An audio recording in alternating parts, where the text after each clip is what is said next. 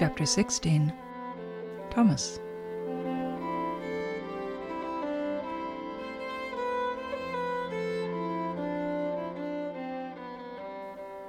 Leah woke in the middle of the night to find a small, unhappy child by the side of her bed.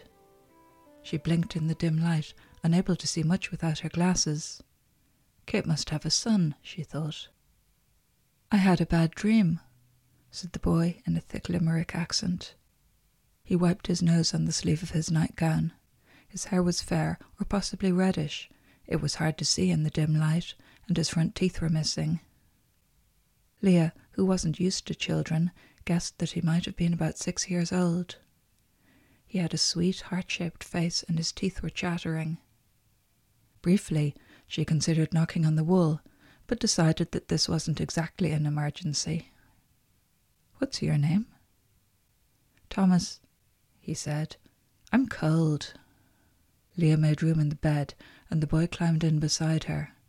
He smelt like an unwashed sheep, and his feet were icy. She put an arm around his skinny little body. There was no substance to him at all. Hush, she said, stroking his hair. It was only a dream. Shall I tell you a story? It's the one that my father used to tell me when I couldn't sleep.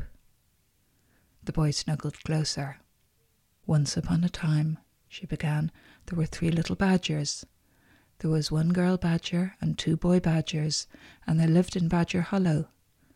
They had three leafy beds, and their blankets were made of hay. The boy's breathing slowed, and Leah felt her own eyes become heavy with sleep. When Leah woke, the boy was gone. She thought for a moment that she had dreamt him, but there was a shallow indentation on the pillow beside her own. It smelt of lanolin. The room, which faced east, was flooded with morning light. Leah climbed out of bed, pulling the candlewick bedspread over her shoulders, and stumbled to the window. The wide fields swept down from the house in variegated shades of green, and a herd of brown and white cattle stood in the mud beneath the trees. Somewhere in the distance, a cockerel crowed to greet the dawn. She rubbed her eyes, and when she opened them again, the trees were dead, and the cows were gone. The fields were blanketed once again in uniform and toxic green. Leah groped for her glasses. She turned to see the glyph sitting in the chair by the side of the fire. It was suitably dressed for a country house visit in a digital version of Ronan's hand knit Aran jumper. But you don't even feel the cold, said Leah indignantly, wishing that she'd had the wit to pack a similar garment. I'm programmed to look the part, said the glyph with dignity, crossing its ankles. It was wearing a pair of solid looking brogues. I apologize for my absence last night. I needed to run diagnostics. Fair enough, said Leah. You missed me crashing the car, but apart from that, everything is fine. We're going back to Dublin today, just as soon as the car is sorted.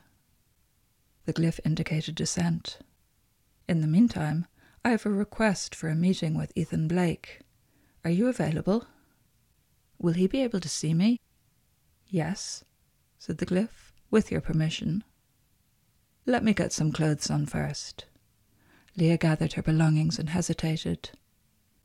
Would you mind walking with me to the bathroom and waiting outside the door? As she splashed cold water on her face, she wondered what a digital construct would do in the presence of a ghost. Like the glyph, the ghost was not real in any conventional sense, but yet seemed able to exert an influence on the world. But the glyph is not a predator, she thought, and then it occurred to her that the glyph might well be a predator, if in a subtler and less obvious way. Ten minutes later, she was back in the bedroom, brushed and combed, with the room styled to hotel standard as far as the furnishings would allow. She sat expectantly at the desk with her notebook in front of her. She hadn't actually written in it yet, but nobody needed to know that. So, what happens next? First, you need to formally accept Ethan Blake's meeting request, said the glyph, assuming position in the second chair.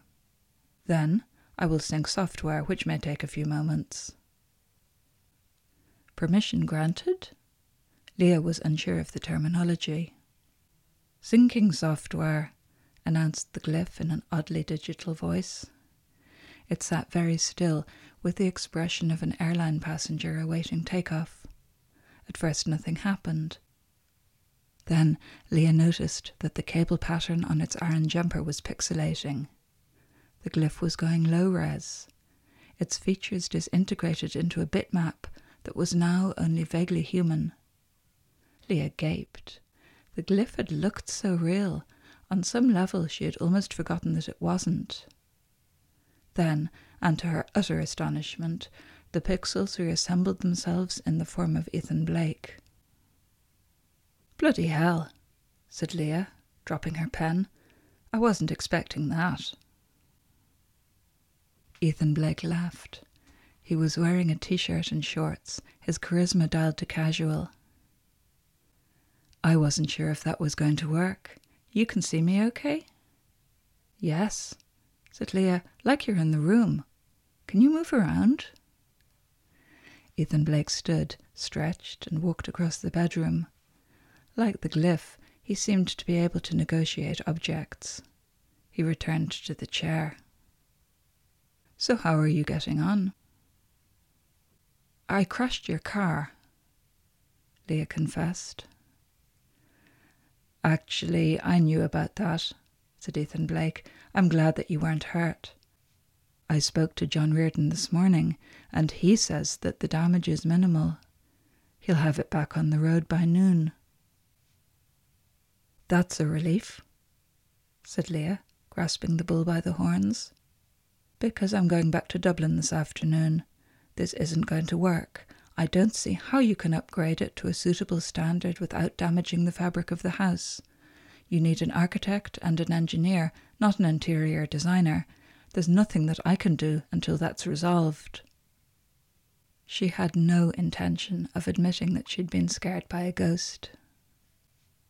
Ethan Blake gave her the look that generally persuaded people to do whatever he wanted them to do. Leah resisted. His unbranded t shirt fitted his upper body in a way that spoke of tailoring, and his Japanese black hair was cut short in a military crop, with enough grey at the temples to show that the colour was natural. He sat back in the uncomfortable chair and flexed his pectorals. Pure vanity, Leah thought. But even in holographic projection, it was like being in the presence of a film star. He glowed. She wondered what cinematic role he was currently inhabiting. War damaged soldier, possibly, the veteran of conflict in quest of a deeper meaning, broken but yet imbued with a quiet heroism. In true Hollywood tradition, she could see the formula, but yet she was not immune to it. That's why they call it magnetism, she told herself.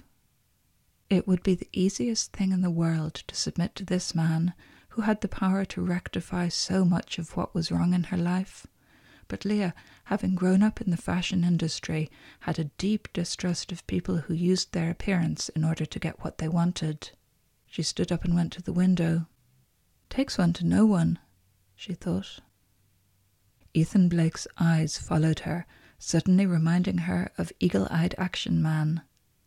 It was a retro toy that Ronan had received in childhood, a man doll with a switch at the back of his head so that you could move his eyes from left to right, and its penetrating plastic eyes were the same blue as Ethan Blake's.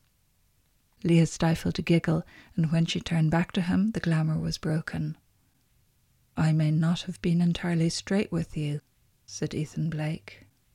Leah waited. She had not been entirely straight with him either. I believe that we have a shared history with this house, Ethan Blake continued. In the early days of the 20th century, my great great grandmother and yours both lived at Carmoyle.